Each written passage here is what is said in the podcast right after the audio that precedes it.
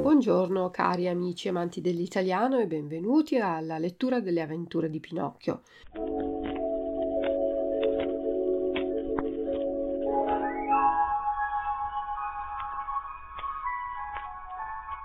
Oggi siamo arrivati alla finale del libro, è l'ultimo, l'ultimo capitolo, il capitolo numero 36. Adesso vi spiego prima i vocaboli difficili.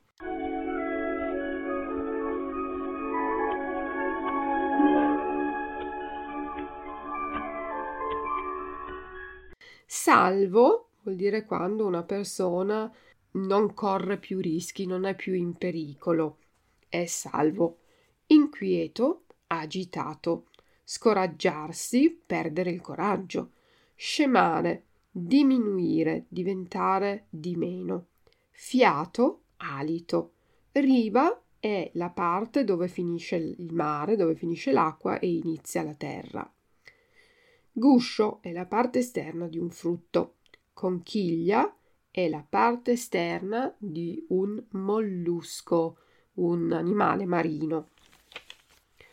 Riconoscenza, gratitudine, essere avvezzi, essere abituati, commosso che prova emozione, brutto ceffo, un tipo pericoloso, brutto e pericoloso.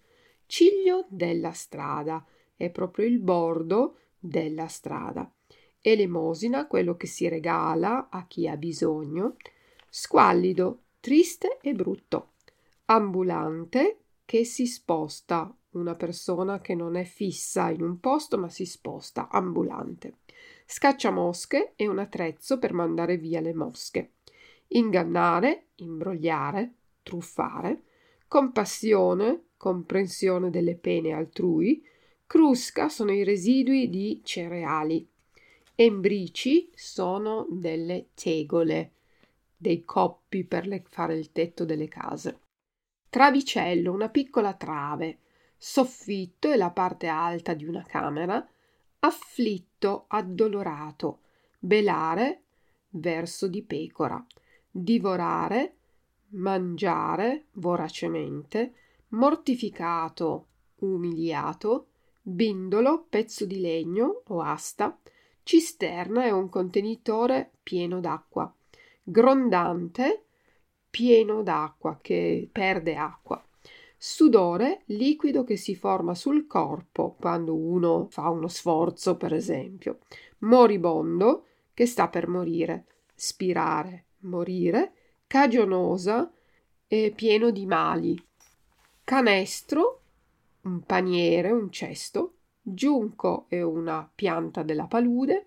Fuscello, un ramo lumaca è l'animale molto molto lento, rammentare, ricordare, flemma, calma, cenci, stracci, spicciarsi, affrettarsi, mantenere, pagare per il sostentamento per la vita di qualcuno, lode, parole di approvazione, affetto, amore, vispo, vivace, fanciullo, bambino, desto, sveglio, arzillo, in forma, ciondoloni che lascia penzolare le braccia e le gambe, incrocicchiate, incrociate, buffo, divertente.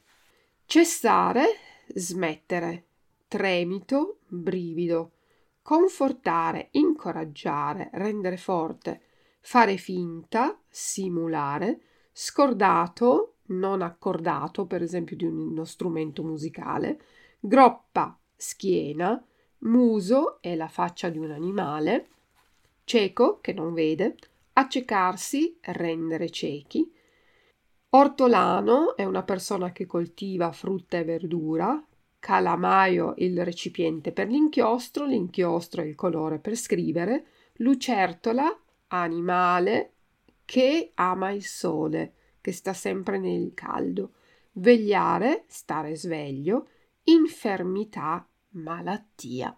E adesso buon ascolto.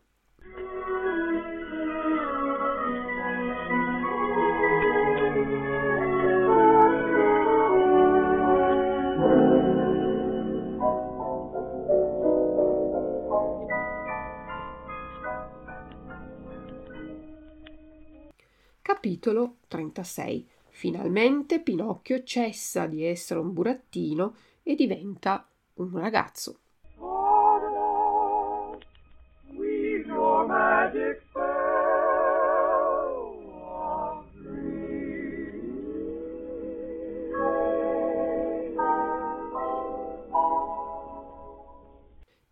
Pinocchio nuotava alla svelta per raggiungere la spiaggia, si accorse che il suo babbo, il quale gli stava a cavalluccio sulle spalle e aveva le gambe mezze nell'acqua, tremava fitto fitto, come se al pover'uomo gli, bastasse, gli battesse la febbre terzana. Tremava di freddo o di paura? Chi lo sa? Forse un po' dell'uno e un po' dell'altra. Ma Pinocchio credendo che quel tremito fosse di paura, gli disse per confortarlo Coraggio, babbo, fra pochi minuti arriveremo a terra e saremo salvi. Ma dov'è questa spiaggia benedetta? domandò il vecchietto, diventando sempre più inquieto e appuntando gli occhi come fanno i sarti quando infilano l'ago. Eccomi qui, che guardo da tutte le parti e non vedo altro che cielo e mare. Ma io vedo anche la spiaggia, disse il burattino. Per vostra regola io sono come i gatti, ci vedo meglio di notte che di giorno. Il povero Pinocchio faceva finta di essere di buon umore, ma invece, invece cominciava a scoraggiarsi, le forze gli scemavano, il suo respiro diventava grosso e affannoso. Insomma, non ne poteva più, la spiaggia era sempre lontana. Nuotò finché ebbe fiato. Poi si voltò col capo verso Geppetto e disse con parole interrotte Babbo mio, aiutatemi, perché io muoio. E padre e figliuolo erano oramai sul punto di affogare, quando udirono una voce di chitarra scordata che disse Chi è che muore? Sono io e il mio povero babbo. Questa voce la riconosco, tu sei Pinocchio. Preciso. E tu? Io sono il tonno, il tuo compagno di prigionia in corpo al pescecane. E come hai fatto a scappare? Ho imitato il tuo esempio. Tu sei quello che mi hai insegnato la strada e dopo te sono fuggito anch'io. Tonno mio, tu capiti proprio a tempo. Ti prego per l'amor che porti ai tonnini i tuoi figliuoli. Aiutaci o siamo perduti. Volentieri con tutto il cuore. Attaccatevi tutte e due alla mia coda e lasciatevi guidare. In quattro minuti vi condurrò alla riva.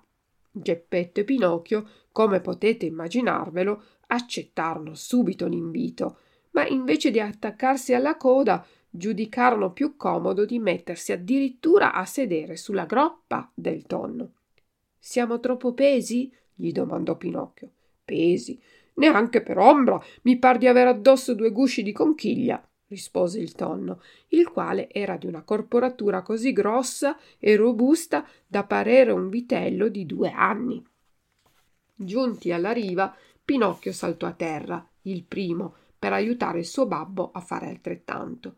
Poi si voltò al tonno e con voce commossa gli disse Amico mio, tu hai salvato il mio babbo, dunque non ho parole per ringraziarti abbastanza permetti almeno che ti dia un bacio in segno di riconoscenza eterna. Il tonno cacciò il muso fuori dall'acqua e Pinocchio, piegandosi con gli ginocchi a terra, gli posò un affettuosissimo bacio sulla bocca. A questo tratto di spontanea e vivissima tenerezza, il povero tonno, che non c'era avvezzo, si sentì talmente commosso che, vergognandosi a farsi vedere piangere come un bambino, ricacciò il capo sott'acqua e sparì. Intanto s'era fatto giorno. Allora Pinocchio, offrendo il suo braccio a Geppetto, che aveva appena il fiato di reggersi in piedi, gli disse Appoggiatevi pure al mio braccio, caro babbino, e andiamo. Cammineremo pian pianino, come le formicole, e quando saremo stanchi ci riposeremo lungo la via. E dove dobbiamo andare? domandò Geppetto in cerca di una casa o di una capanna dove ci diano per carità un boccon di pane e un po di paglia che ci serva da letto. Non avevano ancora fatti cento passi che videro, seduti sul ciglione della strada, due brutti ceffi, i quali stavano lì in atto di chiedere l'elemosina. Erano il gatto e la volpe, ma non si riconoscevano più da quelli di una volta. Figuratevi che il gatto, a furia di fingersi cieco, aveva finito con l'accecare davvero, e la volpe, invecchiata, intignata e tutta perduta da una parte, non aveva più nemmeno la coda. Così è.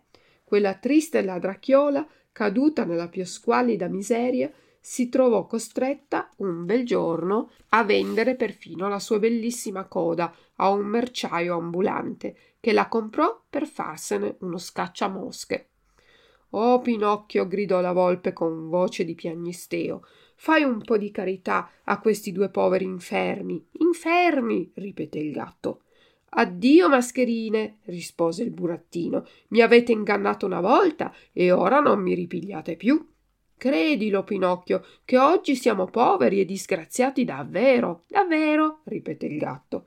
Se siete poveri, ve lo meritate. Ricordatevi del proverbio che dice i quattrini rubati non fanno mai frutto. Addio, mascherine.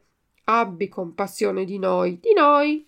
Addio, mascherine. Ricordatevi del proverbio che dice la farina del diavolo va tutta in crusca.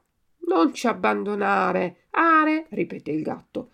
Addio, mascherine. Ricordatevi del proverbio che dice chi ruba il mantello al suo prossimo per il solito muore senza camicia. E così dicendo, Pinocchio e Geppetto seguitarono tranquillamente per la loro strada, finché, fatti altri cento passi, videro in fondo a una viottola in mezzo ai campi una bella capanna tutta di paglia e col tetto coperto d'embrici e di mattoni. Quella capanna deve essere abitata da qualcuno, disse Pinocchio. Andiamo là e bussiamo. Difatti andarono e bussarono alla porta. Chi è? disse una vocina di dentro.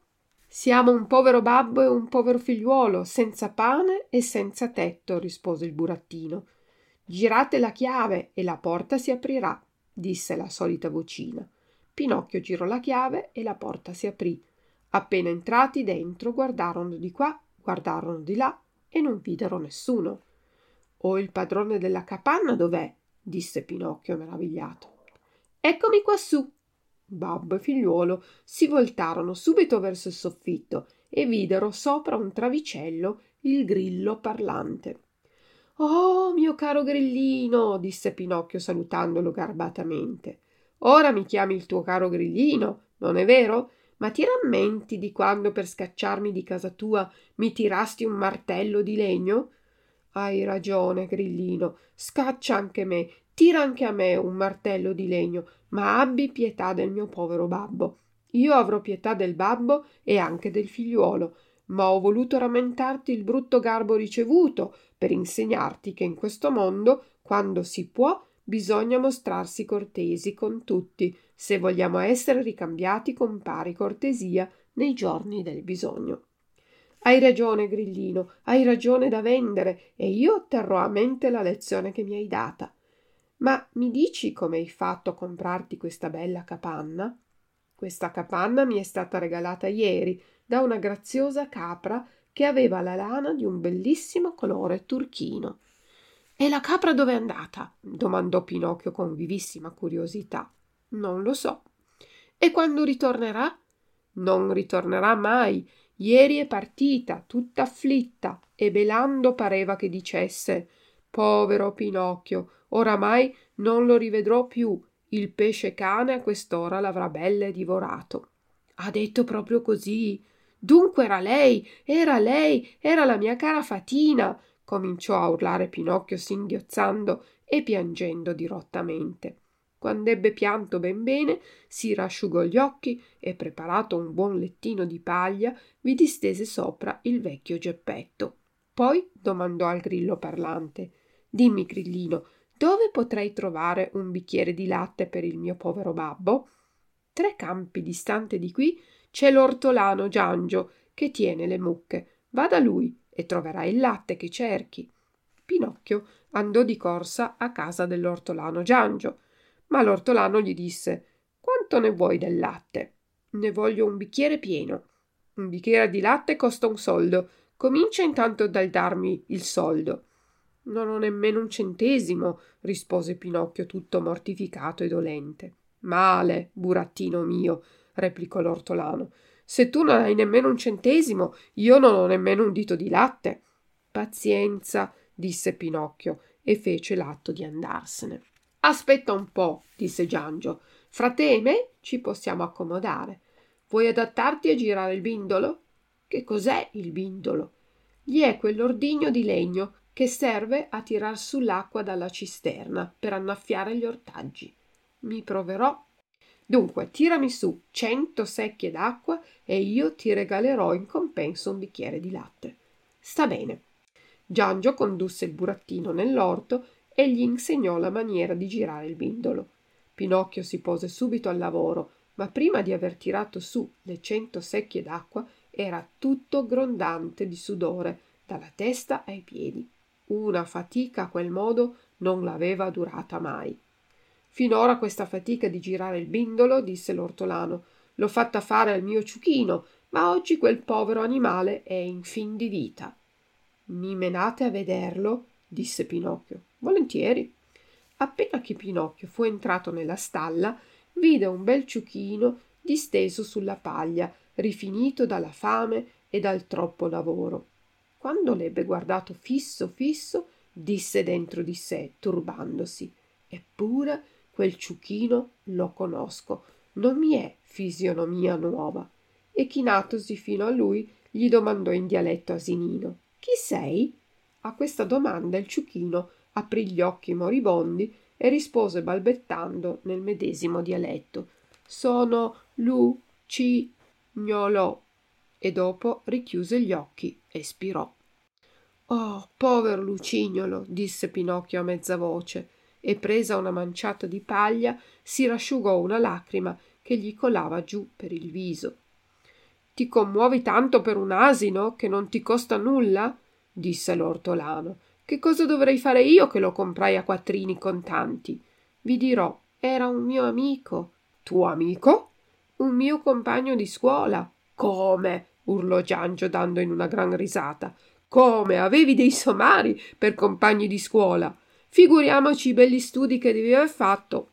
Il burattino, sentendosi mortificato da quelle parole, non rispose, ma prese il suo bicchiere di latte quasi caldo e se ne tornò alla capanna.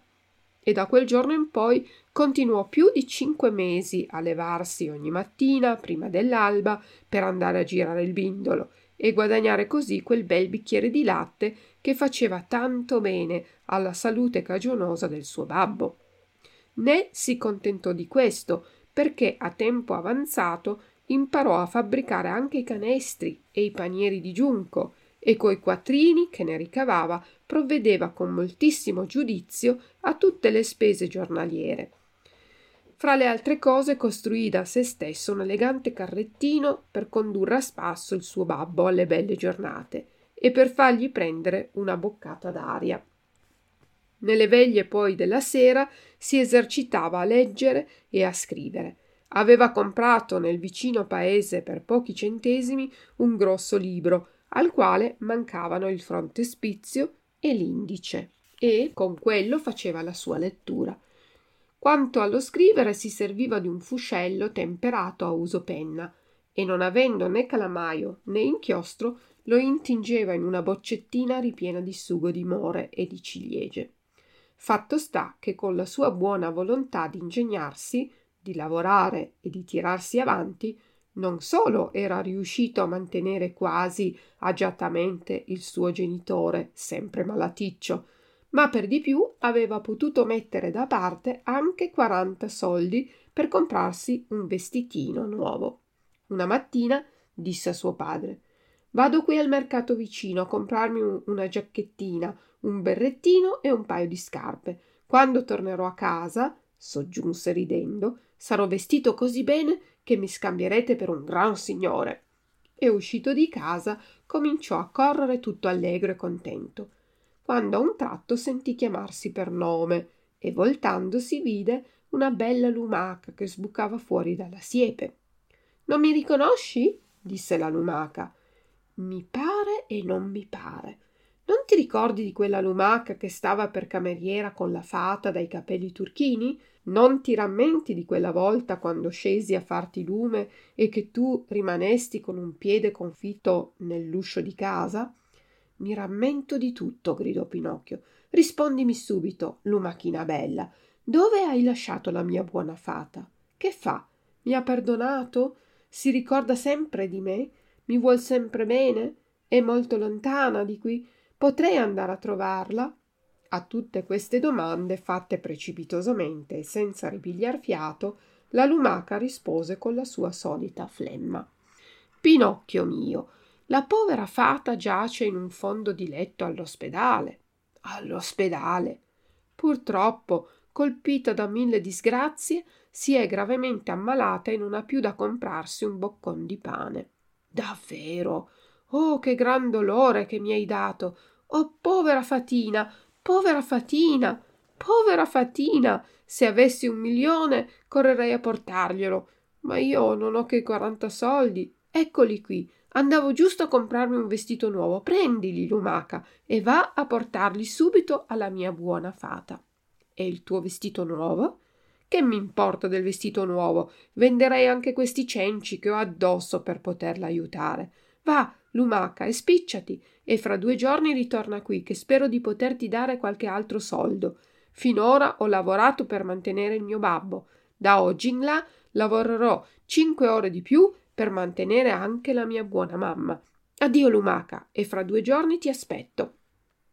La lumaca, contro il suo costume, cominciò a correre come una lucertola nei grandi solleon d'agosto. Quando Pinocchio tornò a casa, il suo babbo gli domandò: E il vestito nuovo? Non m'è stato possibile di trovarne uno che mi tornasse bene. Pazienza, lo comprerò un'altra volta. Quella sera Pinocchio, invece di vegliare fino alle dieci, vegliò fino mezz- alla mezzanotte suonata e invece di fare otto canestre di giunco, ne fece sedici. Poi andò a letto e si addormentò e nel dormire gli parve di vedere in sogno la fata, tutta bella e sorridente, la quale, dopo avergli dato un bacio, gli disse così Bravo Pinocchio, in grazia del tuo buon cuore, io ti perdono tutte le monellerie che hai fatto fino ad oggi. I ragazzi che assistono amorosamente i propri genitori nelle loro miserie e nelle loro infermità meritano sempre gran lode e grande affetto, anche se non possono essere citati come modelli d'ubbidienza e di buona condotta. Metti giudizio per l'avvenire e sarai felice. A questo punto il sogno finì e Pinocchio si svegliò con tanto d'occhi spalancati. Ora immaginatevi voi quale fu la sua meraviglia quando, svegliandosi, si accorse che non era più un burattino di legno, ma che era diventato invece un ragazzo come tutti gli altri. Dette un'occhiata all'intorno e invece delle solite pareti di paglia della capanna vide una bella camerina ammobiliata e agghindata con una semplicità quasi elegante. Saltando giù dal letto trovò preparato un bel vestiario nuovo, un berretto nuovo e un paio di stivaletti di pelle che gli tornavano una vera pittura. Appena si fu vestito, gli venne fatto naturalmente di mettere le mani nelle tasche e tirò fuori un piccolo portamonete d'avorio sul quale erano scritte queste parole la fata dai capelli turchini restituisce al suo caro Pinocchio i quaranta soldi e lo ringrazia tanto del suo buon cuore.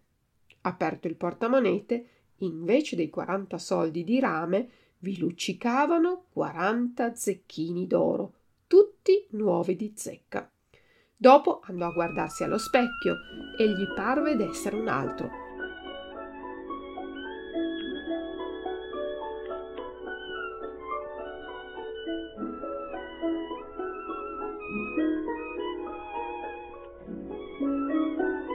Non vide più riflessa la solita immagine della marionetta di legno, ma vide l'immagine vispa e intelligente di un bel fanciullo che i capelli castagni, con gli occhi celesti e con un'aria allegra e festosa come una Pasqua di rose. In mezzo a tutte queste meraviglie, che si succedevano le une alle altre, Pinocchio non sapeva più nemmeno lui se era desto davvero o se sognava sempre a occhi aperti.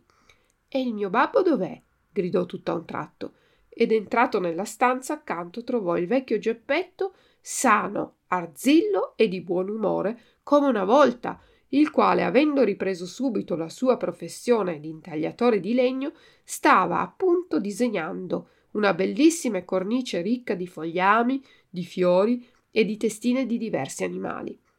Levatemi una curiosità, babbino, ma come si spiega tutto questo cambiamento improvviso? gli domandò Pinocchio saltandogli al collo e coprendolo di baci. Questo improvviso cambiamento in casa nostra è tutto merito tuo, disse Geppetto. Perché merito mio? Perché quando i ragazzi di cattivi diventano buoni, hanno la virtù di far prendere un aspetto nuovo e sorridente anche all'interno delle loro famiglie. E il vecchio Pinocchio di legno dove si sarà nascosto? Eccolo là, rispose Geppetto, e gli accennò un grosso burattino appoggiato a una seggiola, col capo girato su una parte, con le braccia ciondoloni e con le gambe incrocicchiate e ripiegate a mezzo, da parere un miracolo se stava ritto. Pinocchio si voltò a guardarlo e dopo che l'ebbe guardato un poco, disse dentro di sé con grandissima compiacenza: Come era buffo quando ero un burattino e come ora son contento di essere diventato un ragazzino per bene.